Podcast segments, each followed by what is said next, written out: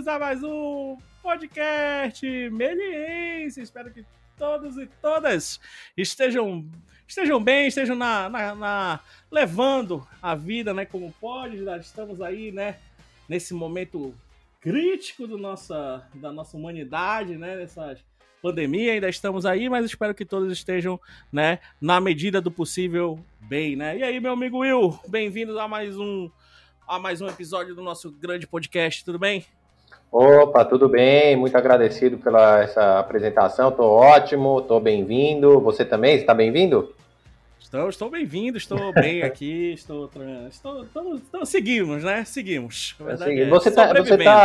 Você tá acima do trópico de Capricórnio aí, né? Que é o trópico de Câncer. Estou próximo à linha do Equador. Quase em cima da linha do Equador.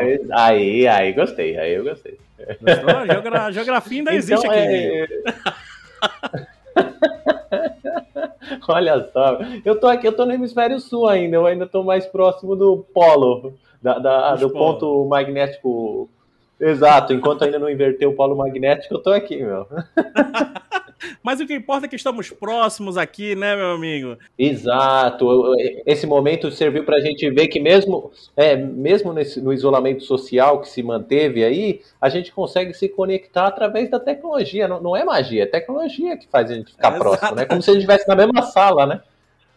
Exatamente, já dizia o bordão da TechPix, né, meu amigo? Não é magia, é tecnologia, né? Total. Aliás, quem dizia isso era feiticeira, não era? Acho que era, nem sei quem era que falava, mas sei que era da TechPix. Eu tenho a sensação de que a feiticeira, ela já estava à frente do seu tempo usando a máscara facial, né? Não, ela já estava... Mas no lugar errado, ela usava só no olho, né? Tem que usar no nariz e na boca. Tem gente que ainda... Não, essa tá é a tiazinha, você tá confundindo tiazinha com a feiticeira. Essa é a tiazinha, né? É verdade. Tô confundindo. Ah, mas... É que não é da tua geração, não, desculpa, é da minha. É da sua, desculpa, tá bom. Pessoal mais velho, você é novo, amigo. Bem, vamos lá, mas falando em reunião, hoje a gente tem um momento muito importante aqui da nossa aula. Conta aí do nosso encontro, né? Sim. Uma das coisas que a gente tá falou do isolamento, né, que a gente tá vendo bastante, né, que a gente comenta bastante aqui no nosso podcast, é sobre a criatividade, né? Como as pessoas se reformularam, né? Como para surgir novas ideias, surgir novos conceitos, aí tudo isso. E hoje a gente vai trazer um assunto, né, no qual é muito importante e sempre a gente tenta trazer aqui no nosso podcast, né, de um universo no qual não pertence a mim nem a você, né, meu amigo? Mas sempre a gente está trazendo aqui esse universo, que é sempre bom a gente debater sobre o universo feminino, né?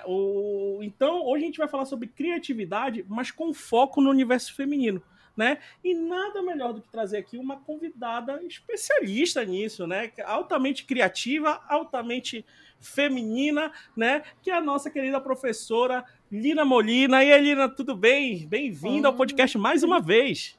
Ei, queridos, saudade, viu, gente? Podcast agora no formato pandemônia, né? Exato. O último que a gente fez foi ao vivo, né? Foi presencial, né? Foi ao vivo. Ai, gente, que saudade. Que saudade de encontrar gente.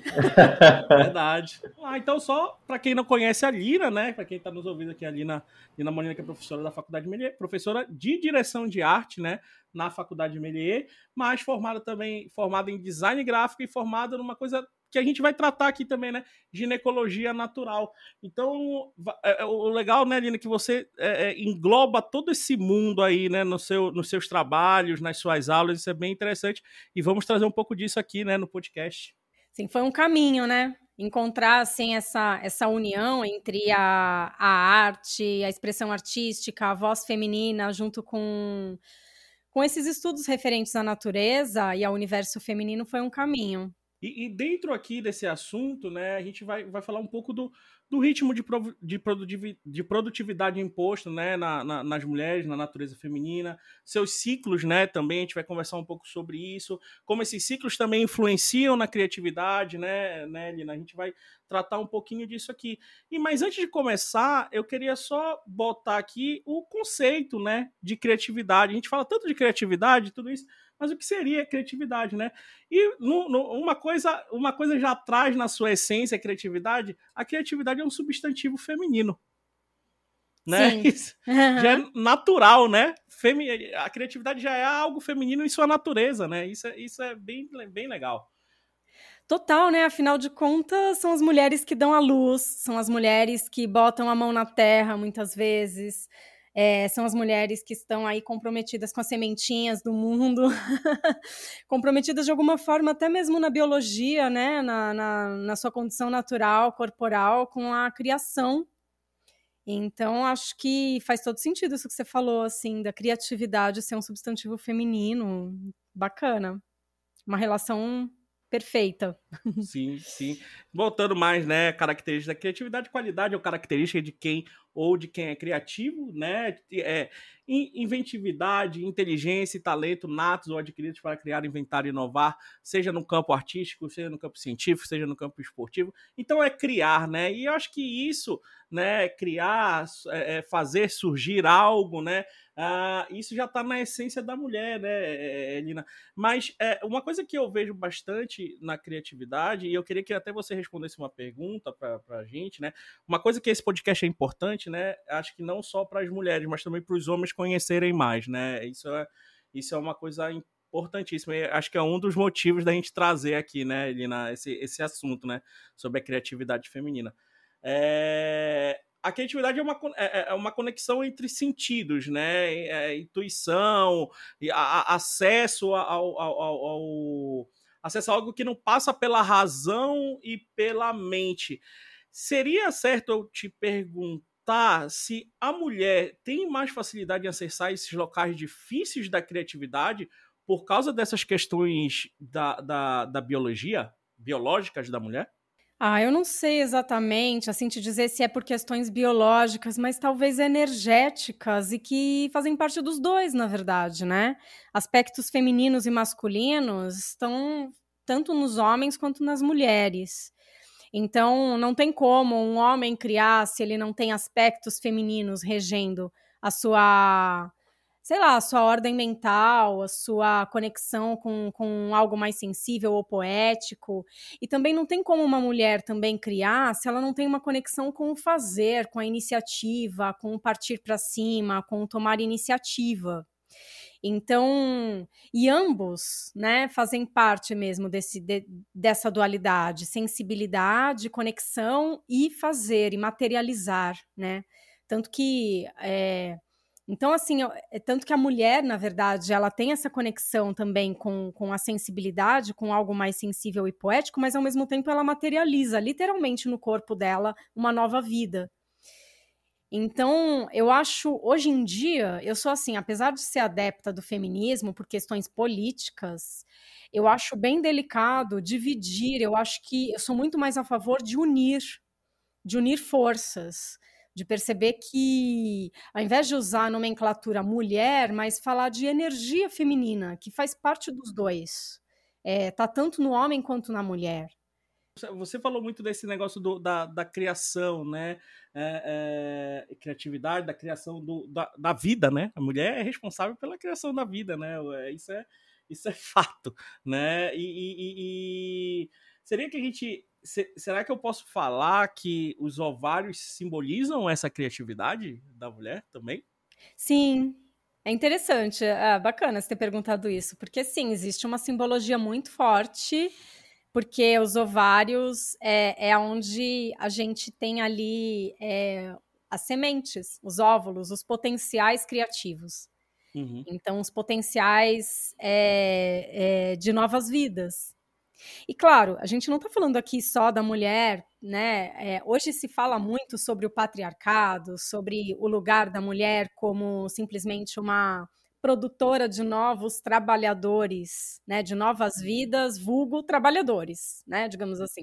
Então, não é só nesse aspecto, mas no aspecto, como você bem disse, simbólico, metafórico, de que essas sementinhas, elas são a possibilidade de novas vidas, sejam elas vidas humanas ou vidas projeto, né, vidas criativas. Não, eu queria perguntar, voltando um pouco no tempo, eu queria que a Lina explicasse um pouquinho, apesar de a gente ter debatido isso um pouco no outro podcast, a jornada dela até esse ponto. Como que ela chegou, aonde ela chegou? Queria que a Lina falasse um pouco desse encontro, né? Ah, eu nem lembro mais o que eu falei no outro podcast. Nem lembro mais. Outros tempos. E você já está em outro lugar também, né? Você já chegou em outro lugar também do que era na época, né? Também tem isso. Sei lá. E pode ser até que eu repita aqui o que foi dito lá e eu nem lembro mais, nem sei. Contradiga, né? Quem sabe. Fica aí o exercício para vocês compararem depois, viu, galera? Depois vocês comparam. Pega lá, né? Resgata lá e escuta aqui. Vamos dizer assim, que eu estou num lugar, até por influência das redes sociais, num lugar em que eu percebo que eu me sinto mais segura com a minha voz.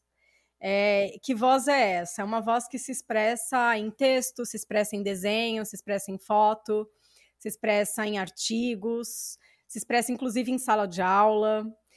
E eu percebo que foi um caminho assim, muito doido, porque como eu acho que para a maioria das mulheres, né, como o tema aqui é mulher, e eu acho que eu fui focando um pouco nisso com o tempo de vida, assim, como para a maioria das mulheres, talvez, da minha geração, não sei se da geração das meninas mais jovens que estão me ouvindo agora, mas da minha geração foi muito comum ter como referência em casa uma mulher sem voz, uma mulher que não tem voz, na verdade, uma mulher que eu não consigo, sinceramente, eu não consigo entender qual é a voz autêntica da minha mãe, por exemplo, né? Quando ela fala, eu percebo muito a voz do meu pai, o reflexo da voz do meu pai, eu não consigo perceber a voz dela.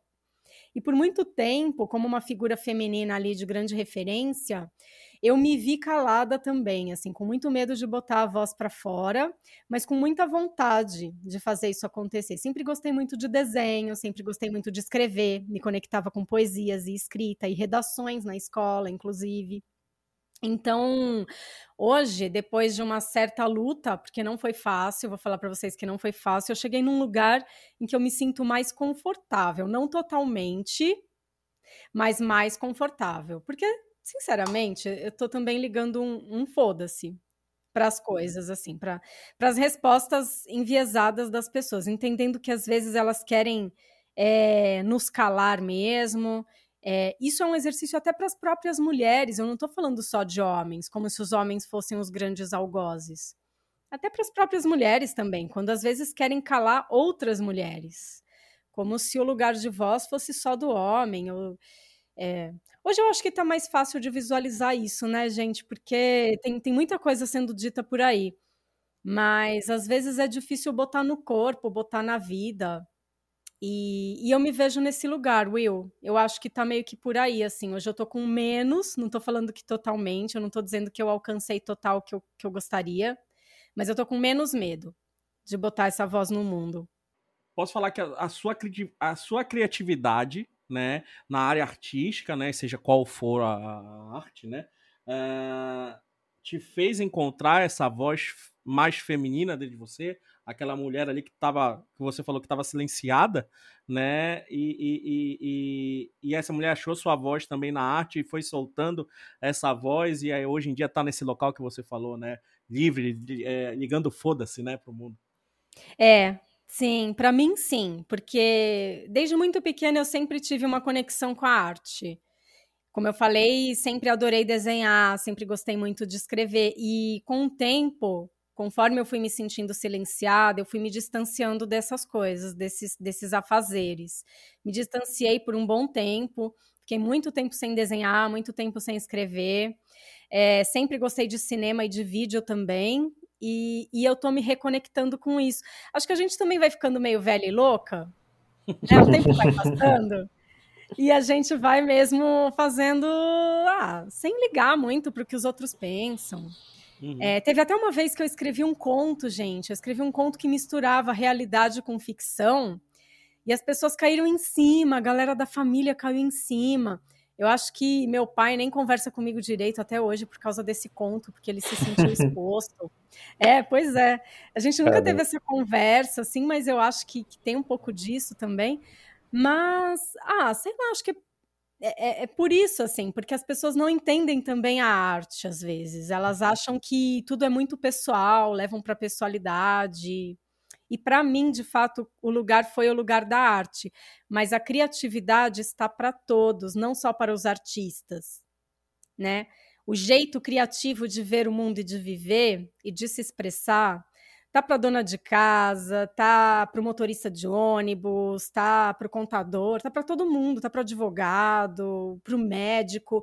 O que é o ser humano, assim, a mudança no mundo se não for a criatividade em todas as áreas? Uhum. E é isso, né, Portela? Para mim Sim. foi isso, assim, para mim é a conexão tá na arte, então para mim esse é o lugar que serve, assim, é o lugar que funciona. Sim, eu te perguntei isso porque justamente é uma coisa que a gente comenta muito com os alunos, né, Lina? Tipo, use a arte para use a sua criatividade, use a arte, use esse momento que você está vivendo na faculdade para expressar coisas suas, né? E quanto mais pessoal for, eu acho que mais interessante fica. E a arte é um lugar de você botar para fora, né? Acho que você coloca, uhum. tipo... sair daquele silêncio, e infelizmente é uma coisa que as mulheres sofrem muito, né, tipo, desse silêncio, né, dessa coisa até hoje, hoje em dia, como você falou, né, tá muito mais aí, só não entende quem não quer, né, hoje em dia, né, a verdade uhum. é essa, quem não estuda, quem não lê, quem não ouve, quem não fala, a verdade é essa, então só não sabe o que a mulher sente, acho que tipo sofre, e o que a gente precisa aprender para não acontecer isso, quem não quer. E eu acho que é uma coisa, não sei se a gente pode comentar aqui, mas um pouco desse, não diria um medo, mas uma reclusa, até das próprias alunas e alunos também, falarem sobre esse universo em seus trabalhos, em suas artes. Você ainda percebe isso, meio que uma tensão de se expressar, principalmente nesse universo feminino, das alunas, principalmente, na hora de criar? Sabe que agora, para ser bem sincera com você, nesse momento agora de pandemia, assim, de a gente distante, eu não tenho conseguido perceber isso, porque eu acho que o corpo, o olhar, o olho no olho faz toda a diferença, né? Mas eu não sei, eu tenho sentido que ultimamente a coisa tá um pouco mais fácil. Eu acho que as meninas, elas estão conseguindo se expressar mais sem receio, sem muito medo, assim.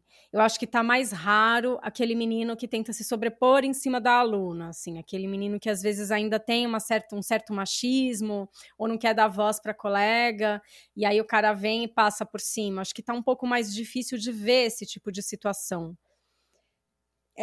Eu acho que até por conta dessa história mesmo, de as pessoas perceberem não só por estudo, como você falou, mas por sensibilidade, por observação e por exercício, porque isso tudo é um tremendo trabalho cultural, né? Parece que foi um projetão, assim, vamos matar a voz das mulheres, vamos acabar com a voz delas. Foi um tremendo projeto milenar, assim, de muitos anos.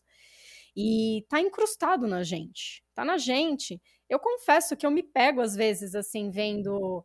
sei lá, mulheres que falam ou que comentam alguma coisa e na minha cabeça, pensamentos que cortam, que podam, que falam, quem é essa que tá falando? Às vezes surge em mim também. Tá incrustado na gente, em todo mundo. É um exercício constante, que não vem só do estudo, vem da sensibilidade, né? Sensibilidade diante da vida.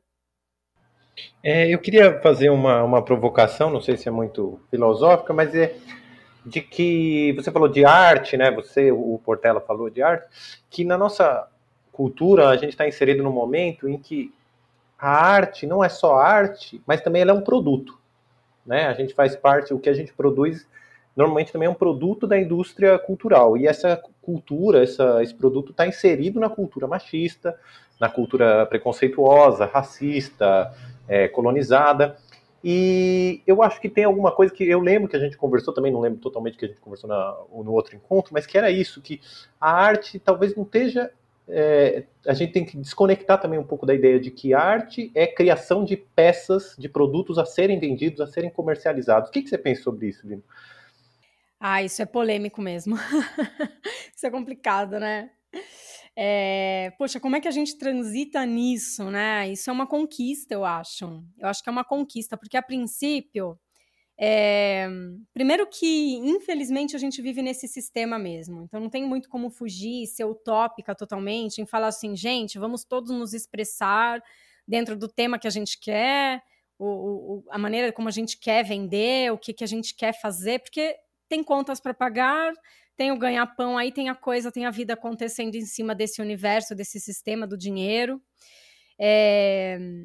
Mas o que eu acho é que a gente não pode também largar a nossa integridade de alguma forma. E eu vejo que a arte, ela traz uma grande possibilidade de um mergulho interno, de a pessoa conseguir compreender quem é ela naquela criação, de alguma forma. O que é uma porçãozinha dela? O que é uma porçãozinha dessa pessoa naquela criação? Mesmo que seja algo, um briefing que venha, um roteiro que venha, que não é aquilo que ela curte, mas ela precisa, ela está numa produtora, precisa fazer dinheiro, tem que fazer aquilo acontecer, mas de alguma forma, o que tem de mim nisso? Porque a arte, quando a gente vai se expressar, a gente bota uma porçãozinha nossa ali, né? E de fato não tem como, a gente vai fazer arte, a não ser que você venha de um berço de ouro e que tudo bem, você tem a carta branca para fazer, para criar, para fazer o que você bem entende com o dinheiro que você tem na mão, o que é raro, você vai gerar um produto e que você quer ver aquilo ser monetizado. Então, de alguma forma, é conseguir conciliar entre o que o público quer e o que gera dinheiro e o que existe aí de tesourinho dentro de você, sabe? Que chama, grita, o que é que chama? O que é que pode ser muito bacana no projeto para você colocar como seu? E aí eu acho que isso tudo é muito... Eu falo muito para os alunos, gente. Eu falo assim, galera, vocês estão num lugar que é uma faculdade, ou seja, para mim, faculdade é sinônimo de laboratório. Experimentem.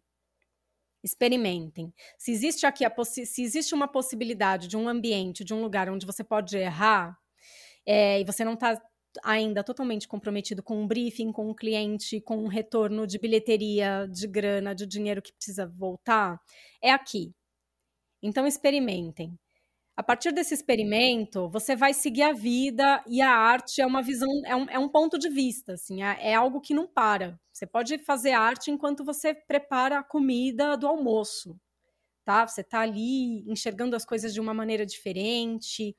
Arte, eu acho que ela é questionamento, ela é um mergulho dentro de si, ela é sensibilidade, é uma percepção mais aguçada das coisas. E pode ser que um briefing que vem todo fechadinho e muito certo, pode ser que você leve alguma coisa da sua essência para aquilo ali, que seja aceito pelo mercado, que seja aceito pelo cliente, né? Pode ser, claro. É uma dança, né? Eu acho que essa coisa do mercado e dessa autenticidade artística é uma dança que precisa ser exercitada. Acho que é meio por aí. É um jogo, né? É um belo de um jogo, né? Ver como é que... mas é isso que você fala para os alunos, acho que é essencial, né? Aproveitar a faculdade para usar, acho que usar a criatividade como uma arma, né? Como uma arma de você falar aquilo que você quer ou mostrar aquilo que você quer, né? Isso é muito importante.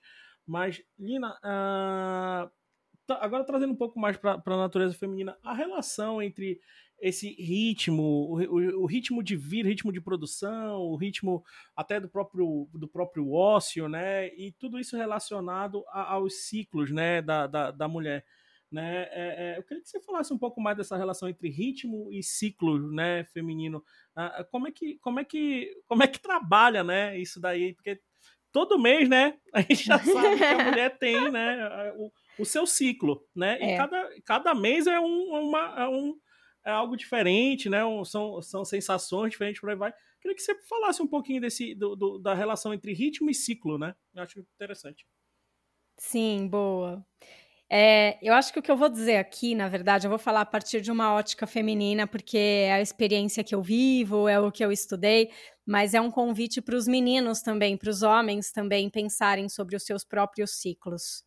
Porque a gente vive aí uma realidade linear, né? Onde a gente precisa se mostrar sempre produtivo, agora com as redes sociais, se mostrar sempre bonito e feliz.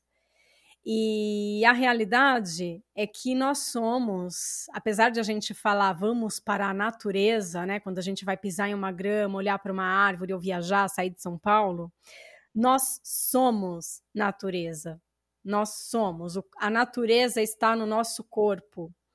Então, todos os elementos fazem parte do nosso corpo. Se não fosse o fogo, a gente não teria a digestão, né? Se não fosse a água, a gente não teria o movimento circulatório. Então, enfim, se não fosse o ar, a gente não teria a bombeada e a bombada, sei lá, como é que pode chamar isso? A pulsação, a pulsação do coração e dos órgãos, né? Então, nós somos natureza plena e todos. Mas o que eu vou dizer aqui, é claro, é sobre a ótica feminina, que é o que eu experimento, gente, é o que eu experimento. E a ótica feminina é de que existem ciclos que... vamos entender ciclo como algo que está em looping, em plena repetição. Todo mês existe um looping que se repete.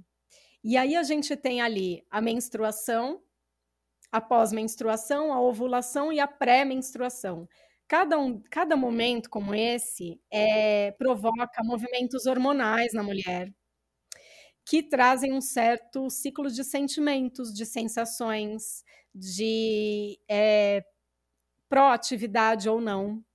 Então, dependendo do momento em que você vive, mulher, menina que está me ouvindo agora, é importante que você respeite esses ciclos, é bacana que você respeite esses ciclos e entenda como é que você pode fazer uso deles no dia a dia, no mês.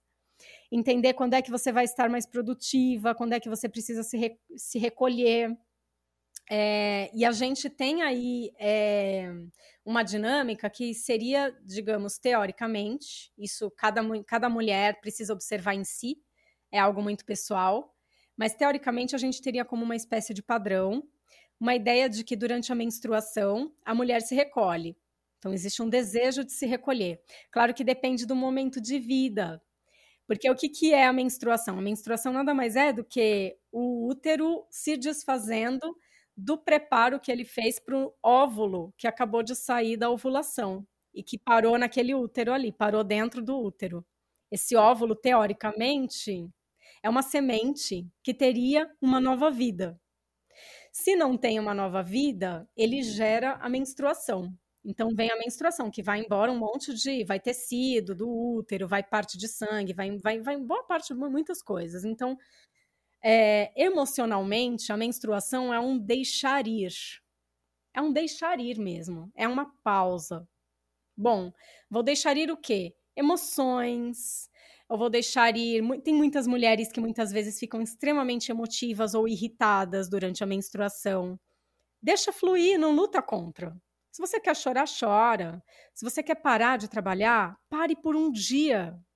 Fala pro seu chefe, fala para... Gente, ou trabalhe com pausa. Fique pausada, não force a barra, tá?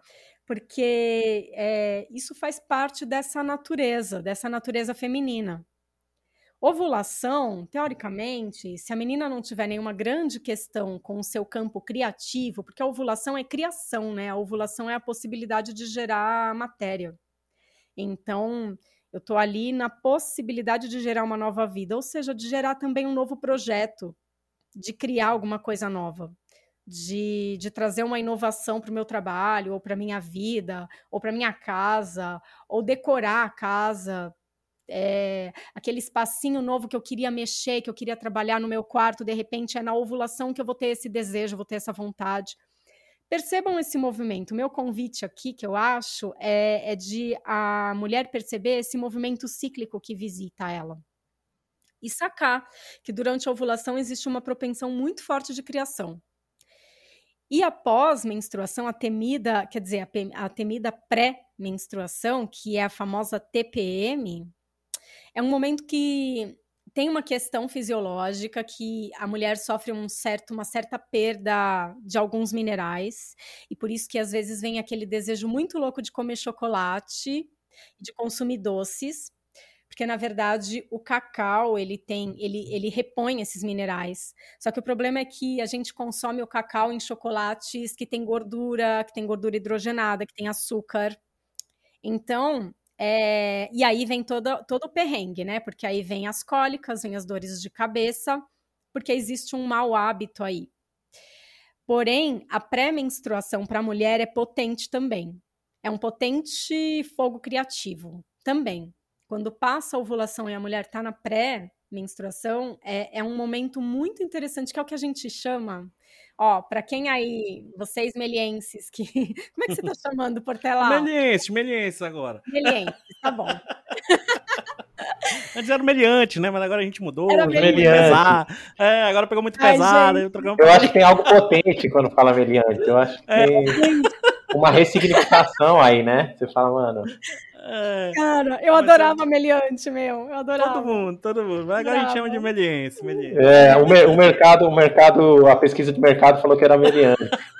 Ai, a gente tá nessa era careta do politicamente correto, né? A gente tá. Entramos nessa. O artista, no fundo, ele sempre é um meliante. Então a gente, mesmo que se mandem chamar de meliense, no fundo a gente se chama de meliante. No fundo somos meliantes, né? Ah, é, boa. Então, meus amigos meliantes, então, ó, tô aqui na voz do artista, eu vou ser transgressora, eu vou chamar vocês de meliantes. Por favor. Então, meliantes, é o seguinte, a mulherada que tá aí na pré-menstruação, a gente tem, eu tô chamando vocês agora, assim, em especial, porque a gente vai falar de um arquétipo aqui, que a pré-menstruação, normalmente, nesse universo da ginecologia natural, a gente fala que a mulher é regida pelo arquétipo da feiticeira. E a feiticeira nada mais é do que, gente, para pensar na feiticeira, por exemplo, sei lá, várias, né? Mas vamos pensar na Branca de Neve, a mais clássica de todas, a madrasta. A madrasta é sensual. A madrasta, ela tem uma sensualidade ali, ela tem uma maldade, né? Ela tem uma coisa ali de uma certa inveja, porque ela não sabe lidar com essa energia, digamos assim.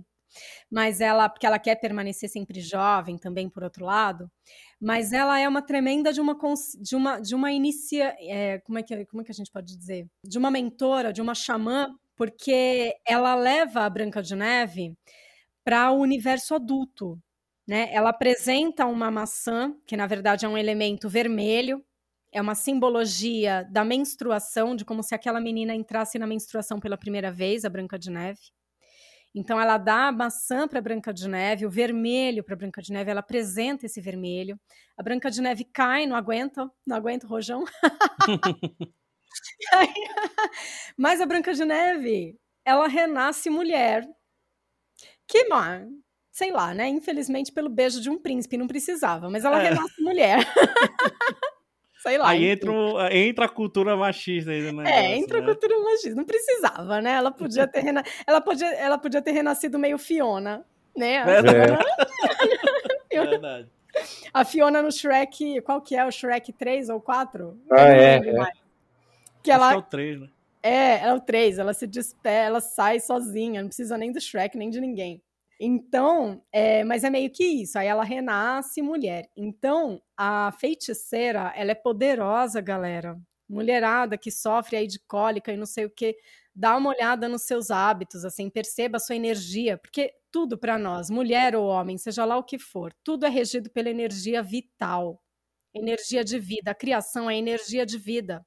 O quanto eu desejo criar, o quanto eu desejo ir para frente com esse projeto, o quanto eu desejo botar um pouquinho de mim nesse projeto ou me aprofundar dentro de mim, dentro do meu universo e botar essa voz para fora. Tudo é isso, é o que eu falei no começo, é a voz que a gente quer botar para fora. E querer botar essa voz para fora é energia vital. E a pré-menstruação é regida por isso, gente. É regida por essa energia, que pode ser tanto destrutiva quanto criativa. Ela tem um potencial enorme para qualquer um dos dois. E as meninas meliantes que estão me ouvindo agora, eu sei que elas sabem o quanto de destruição tem nessa energia quando elas sofrem das terríveis cólicas, dores de cabeça e tudo mais. Saibam que vocês podem reverter essa história para uma coisa muito boa. Lina, ouvindo tudo isso que você falou aqui, eu posso dizer que então cada ciclo ou cada etapa é uma nova forma de criar? Sim, com certeza. Porque se a gente pensa assim que a menstruação pode ser esse momento de reclusão, então é um momento de estudo, é um momento de captação, é um momento de botar o pé na terra, se você tiver uma terrinha aí, né, minha amiga? Nem sempre a gente tem, às vezes a gente vive num apartamento só com pequenos vasinhos, mas bota a mão no vasinho lá, enfim. Ou, sei lá, maratona filmes e abstraia, né?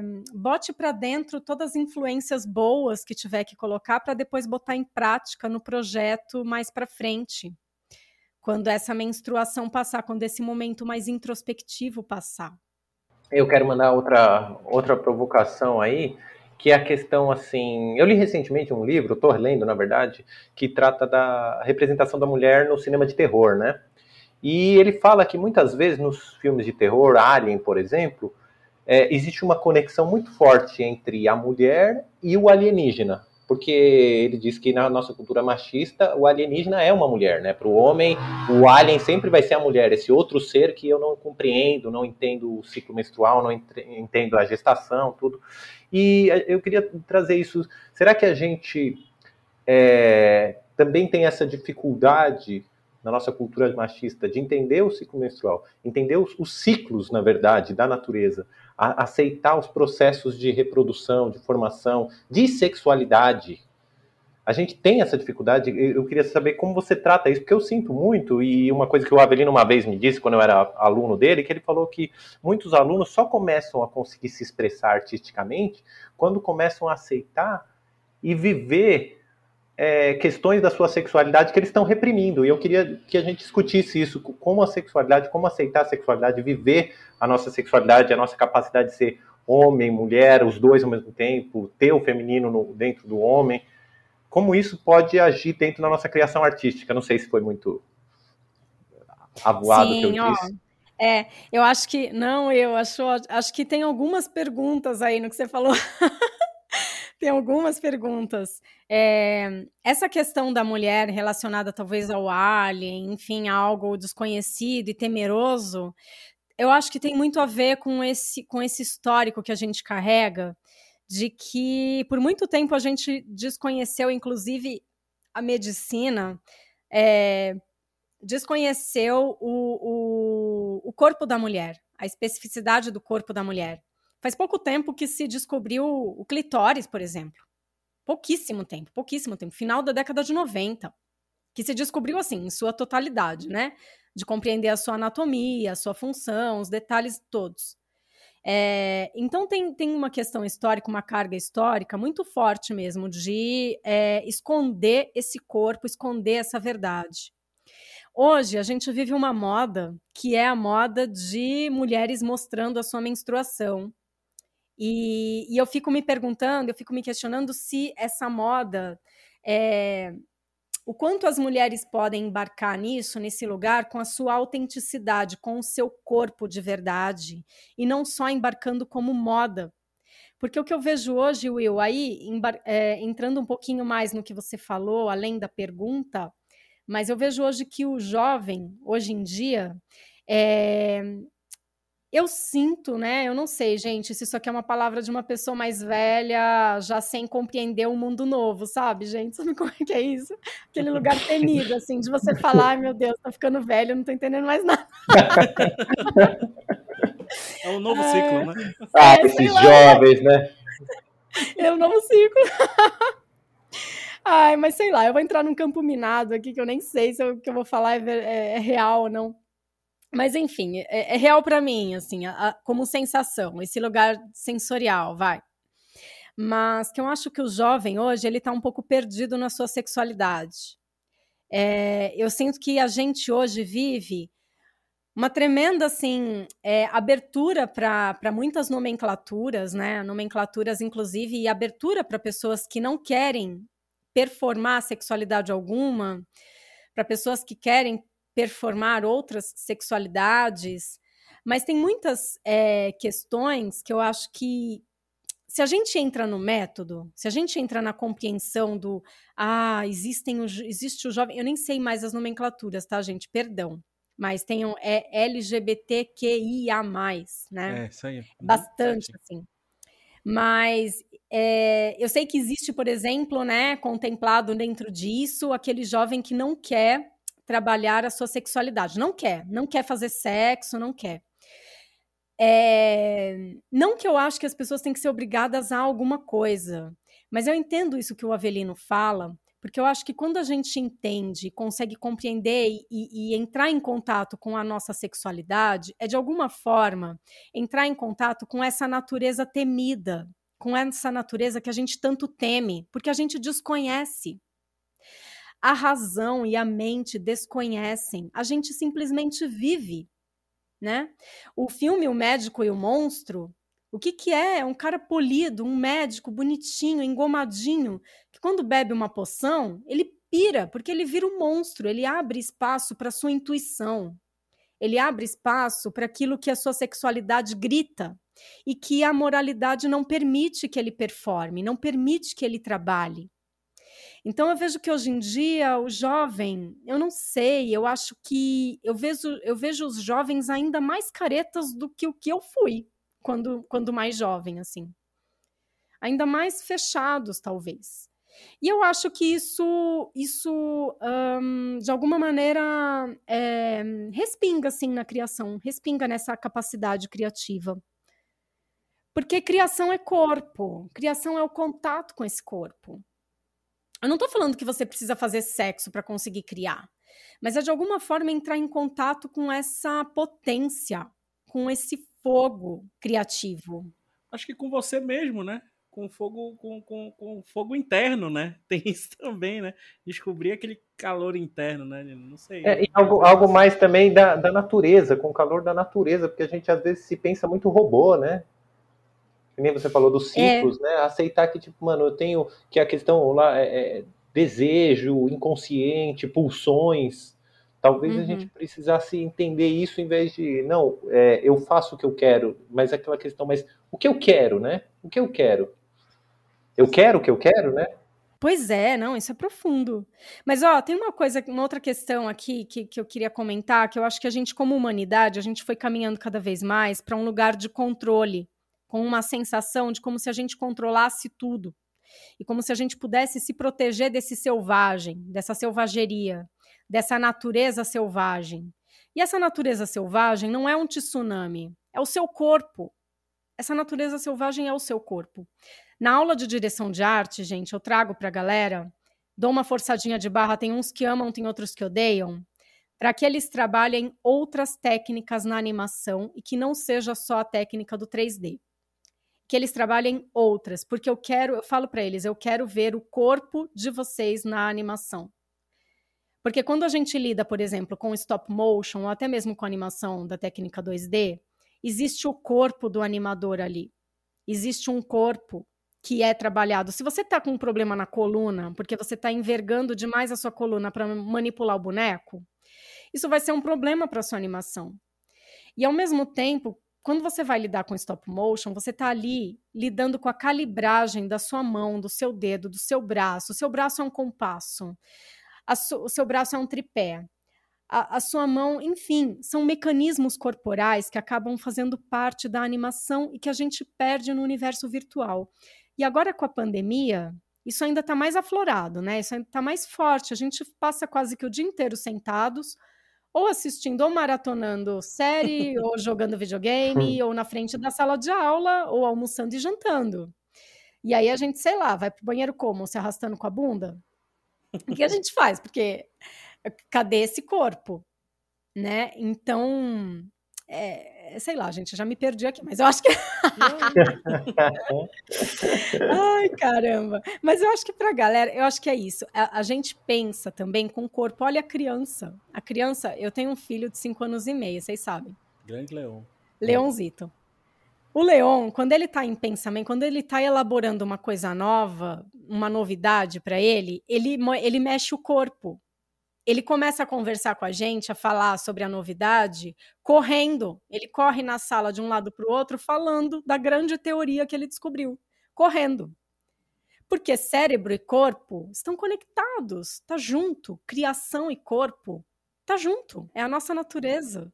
São atividades, né? Atividade cerebral e atividade corporal juntas ali, né? Isso é bastante interessante. Que é uma coisa que a gente... Acho que é isso mesmo, Lina, que você fala. O aluno tem que perceber bastante disso, né? Acho que eu também tem um pouco disso que... Acho que o Avelino falou para o Will, né? Você se conhecer, né? Eu acho que conhecer isso daí também, conhecer o seu corpo, né? Conhecer o seu toque, né? Isso tem muito disso.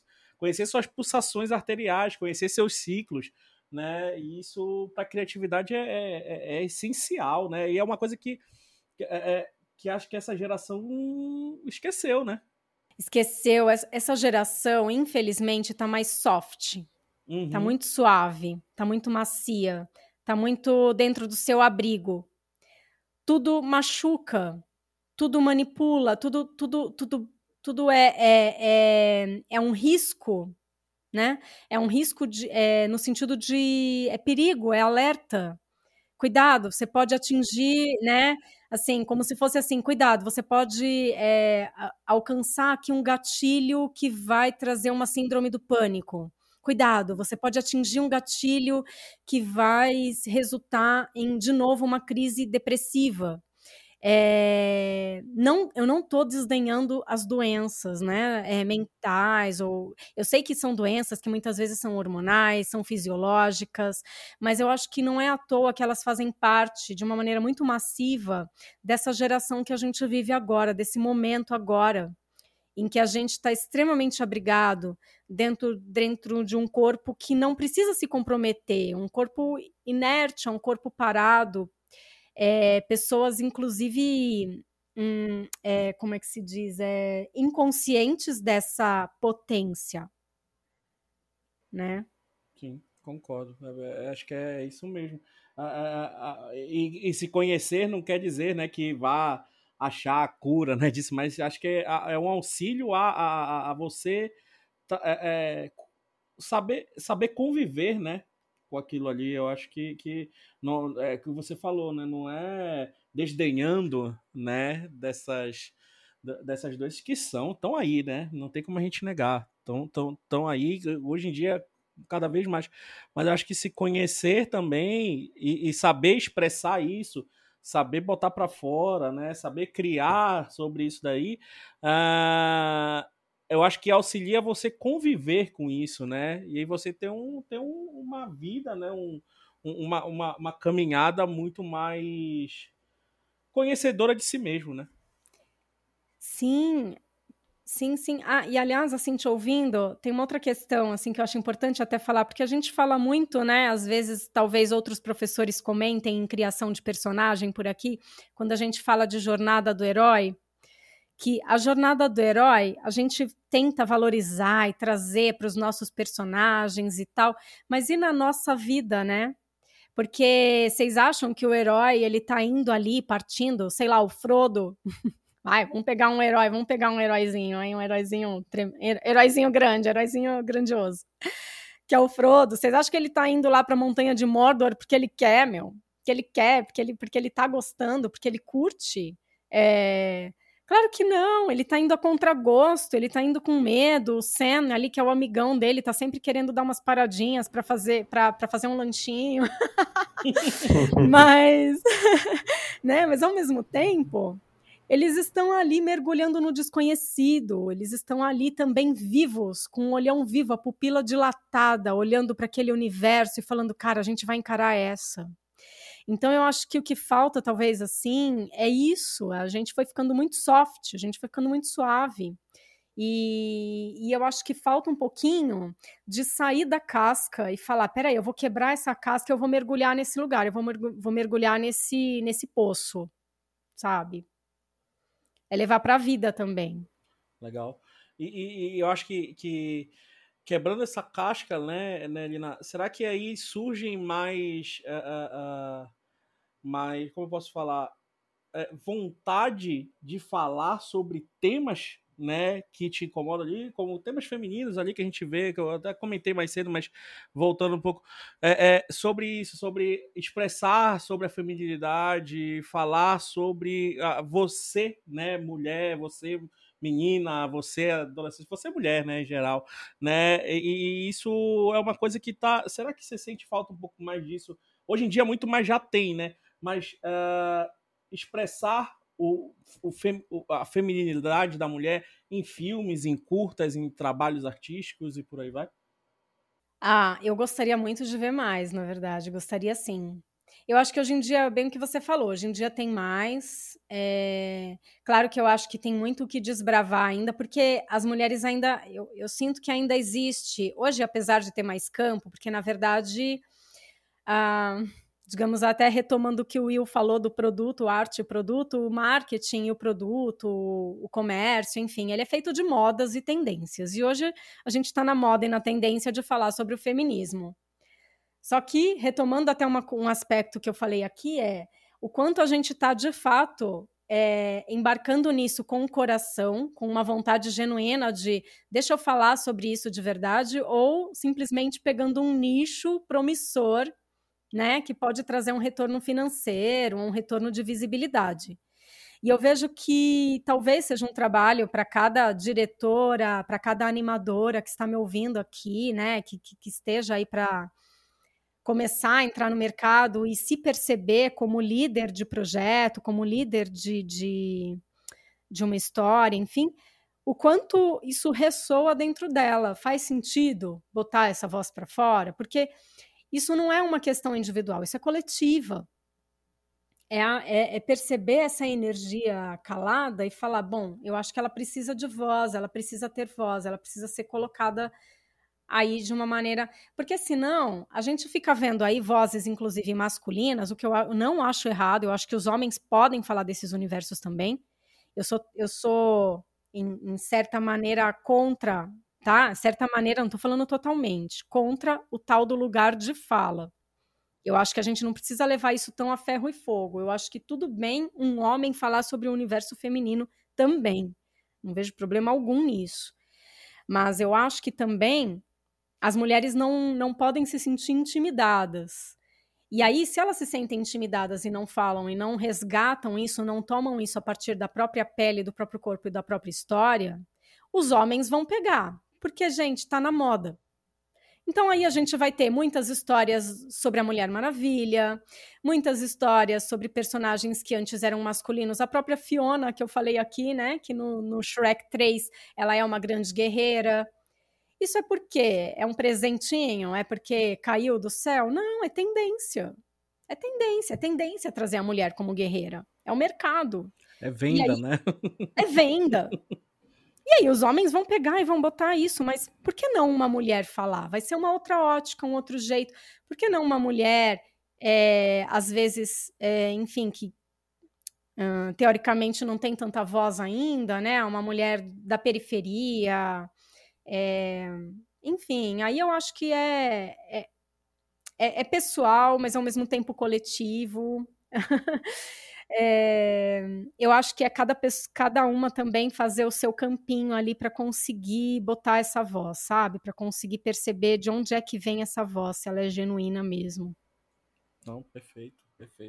Não, uma coisa que eu acho que é essencial, né? A mulher, principalmente aqui na faculdade, né, Lina? Acho que mostrar aquilo que você falou, né? É o local que bote sua expressão para fora, né? Bote sua voz para fora aí, que acho que esse é o lugar de fazer isso. Espero que muito que nossas alunas estejam ouvindo isso e reproduzam isso em seus trabalhos, né? Em seus curtas ou suas artes aí, dependente da matéria.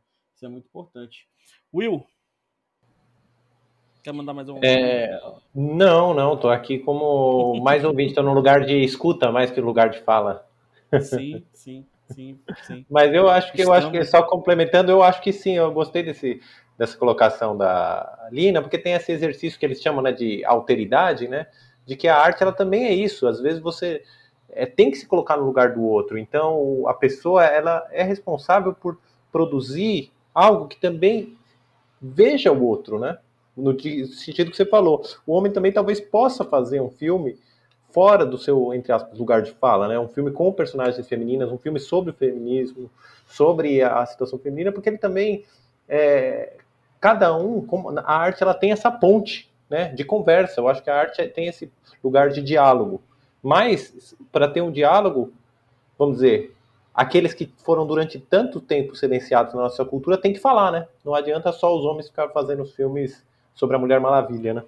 Ah, e outra, né? De alguma maneira o homem participa disso, como filho, como companheiro, como irmão, né? Às vezes tem uma irmã, ele participa disso. Então, o homem tem a sua voz também dentro desse universo. Mas acho que é o que eu falou, né? O diálogo, né? Tem que existir, né? Acho que tem que existir esse diálogo entre ambas as partes e o conhecimento, né? A troca de conhecimento entre ambas as partes aí, para justamente... eu acho que não acontecer, né, de tipo, é isso, né, a pessoa fazer por causa de um... E um diálogo... Da moda, né? Isso, falando. E um diálogo, Portela, que muitas vezes a gente, talvez na nossa cultura do politicamente correto, esquece que um diálogo que muitas vezes é agressivo, né? Um diálogo que precisa, às vezes, ser agressivo. A gente, para quebrar todas essas coisas que a gente foi construindo, esses pilares que estão dentro de nós, de racismo, de preconceito, colonialismo, de machismo, homofobia, transfobia, às vezes esse diálogo do outro, daquele que está na posição subjugado, dominado, vamos dizer, né? Ele tem que ser agressivo com os pilares que tem dentro de nós. Tem que quebrar, né? Tem que marretar tudo isso que a gente tem de errado dentro, e todo esse ditador que a gente tem dentro de nós, né? Sim, é verdade. Lina, estamos chegando aqui ao final do nosso podcast. Passa rápido, né? O bate-papo aqui é tão bom que passa rápido, né? E eu queria que você deixasse aí as considerações finais, um recado aí para nossas alunas, nossas mulheres que estão ouvindo aí. Também, né? Se quiser deixar um abraço para quem você quiser aí, fica à vontade. Tá, mas, por favor, faça suas considerações finais aqui no nosso podcast. Ah, um abração para vocês, né? Que saudade! Sintam-se abraçados! Estamos! Então, mulheres, meninas, eu acho que percebam, tá? Percebam essa voz. Se vocês, de alguma maneira, se sentem intimidadas, não se sintam, não esperem que o espaço seja cedido. Simplesmente ocupem esse espaço. A gente não precisa esperar. E eu acho que a ideia é quebrar barreiras mesmo, como diz lá o nosso personagem lá do Caminho para a Lua, o Caminho à Lua, a animação do menininho quebrar barreira. Quebrar barreiras mesmo para que a gente não precisa discutir mais isso, para que a gente perceba que essas duas energias... O mundo funciona porque essas duas energias caminham juntas. Na natureza, essas duas energias caminham juntas. A energia masculina e feminina. Inclusive, se a gente percebesse isso, não teria nem homofobia, gente. Pelo amor de Deus. Doença mental humana. Que coisa terrível. Sim. Mas é isso. Vamos trilhar para um caminhar juntos e que as meninas ocupem os seus lugares simplesmente. Tá bom? Boa. Will, considerações finais? Não, foi uma aula, adorei conversar com a Lina, dá vontade de a gente manter até um papo constante aqui, né? Toda semana dá vontade de debater esses assuntos assim que nos fazem sair do plano só desse plano banal que às vezes a gente vive, né? E flutuar, ir para outro universo. Adorei, muito bom. Eu vou fazer uma indicação, faz tempo que a gente não faz indicações, que é um livro que eu estou lendo e estou enrolando para terminar, e que é o Fadas no Divã, não sei se vocês já leram, já ouviram falar, eu gosto demais, estou gostando muito, e é o quê? Ele é um livro que um casal de psicanalistas fez, discutindo a partir de contos de fada e narrativas infantis, infanto-juvenis modernas, como desenhos animados da Disney, tratando conceitos da psicanálise e da psicologia. É um livro muito legal, ele é um pouco inspirado naquele Psicologia dos Contos de Fada do Bettelheim, mas eu acho que ele é muito mais acessível e abrangente. Então, indico aí, acho que é um livro legal para quem quiser pensar sobre narrativas infantis e infanto-juvenis. Maravilhoso. Ai, amei. Amei, valeu. Ah, muito legal, vai atrás, Lina, acho que você vai gostar muito, é muito legal. Tipo, é um papo que tem a ver assim, com o que a gente está falando sobre quanto que tem de sexualidade na bruxa, quanto que tem de sexualidade no Pinóquio, ou quanto que tem de nossos medos, sei lá, nos filmes do Dumbo. É muito legal. Que máximo. Ótimo, ótimo. Vou dar uma, você, já que você deu uma dica aí, meu amigo, vou dar uma dica também, né? Aproveitar a Lina, se quiser também dar uma dica, fique à vontade aí, mano. Por favor, assim, Lina, por favor. A minha é um pouco, mais um entretenimento, mas que eu achei maravilhoso, que é uma série chamada Good Girls, da Netflix, sabe? E onde, se eu não me engano, já tem 3 temporadas, onde fala sobre a história de 3 mães suburbanas, se eu não me engano, de Detroit, tá? E que 2 dessas mães são irmãs, tá? E elas estão tendo dificuldade para sobreviver, e aí chega um momento que elas cansam de tudo e bolam, tem a criatividade de roubar, né? Para sanar algumas dificuldades da vida, elas começam a falar que o dinheiro traz, né, a felicidade, elas vão roubar um supermercado. E o legal dessa série é que eles misturam o humor, né? Mas também a parte de toda de uma problemática que, infelizmente, a mulher sofre, que é aquela coisa de ser a Mulher Maravilha, né?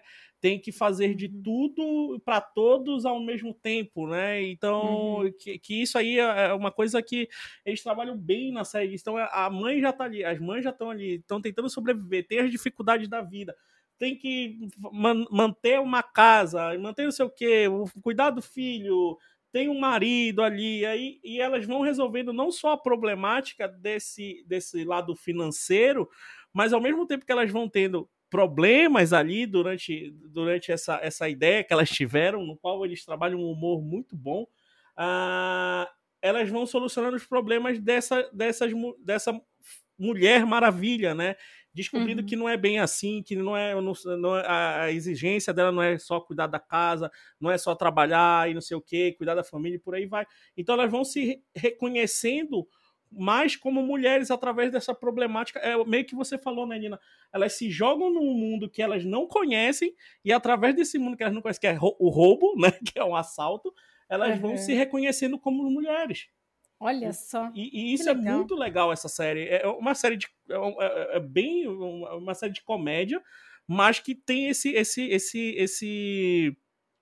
base, né? Que é a mulher se descobrindo e deixando essa estigma da Mulher Maravilha de lado, né? De que é obrigado a ter tudo. E é bom que é escrito por mulheres, é produzido por mulheres. Isso é bem, bem, bem interessante da série. Vale a pena assistir.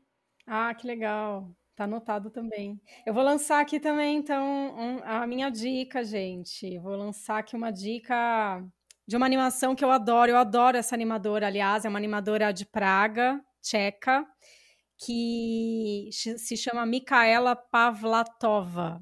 Mikaela Pavlatova. E o nome da animação se chama Tram, tá? Como se fosse trem, só que com A. Tram. Ah, assistam. Eu não sei nem mais o que dizer. É uma animação extremamente provocadora. Muito provocativa, assim. Muito, muito, muito, muito. Em especial pra essa galera sem corpo. Já. Aí, já assiste. É demais. É demais, é demais. Bom, demais. Em especial pro pessoalzinho sem corpo. Em especial pro pessoal sem corpo. Vamos ver. Depois vocês me contam. Meliantes. Depois vocês me contam. Mandem, se vocês conseguiram assistir. Se vocês conseguiram assistir até o fim. Tá? Porque precisa ter corpo para assistir essa animação. Adoro. Tem alguns filmes que falam acho que era tinha um cineasta antigo que falava, não sei se era o Murnau, sei lá, o Fritz Lang falava, tem alguns filmes que a gente não assiste com o cérebro, mas com o fígado, né? Ai, que demais. Perfeito, adorei.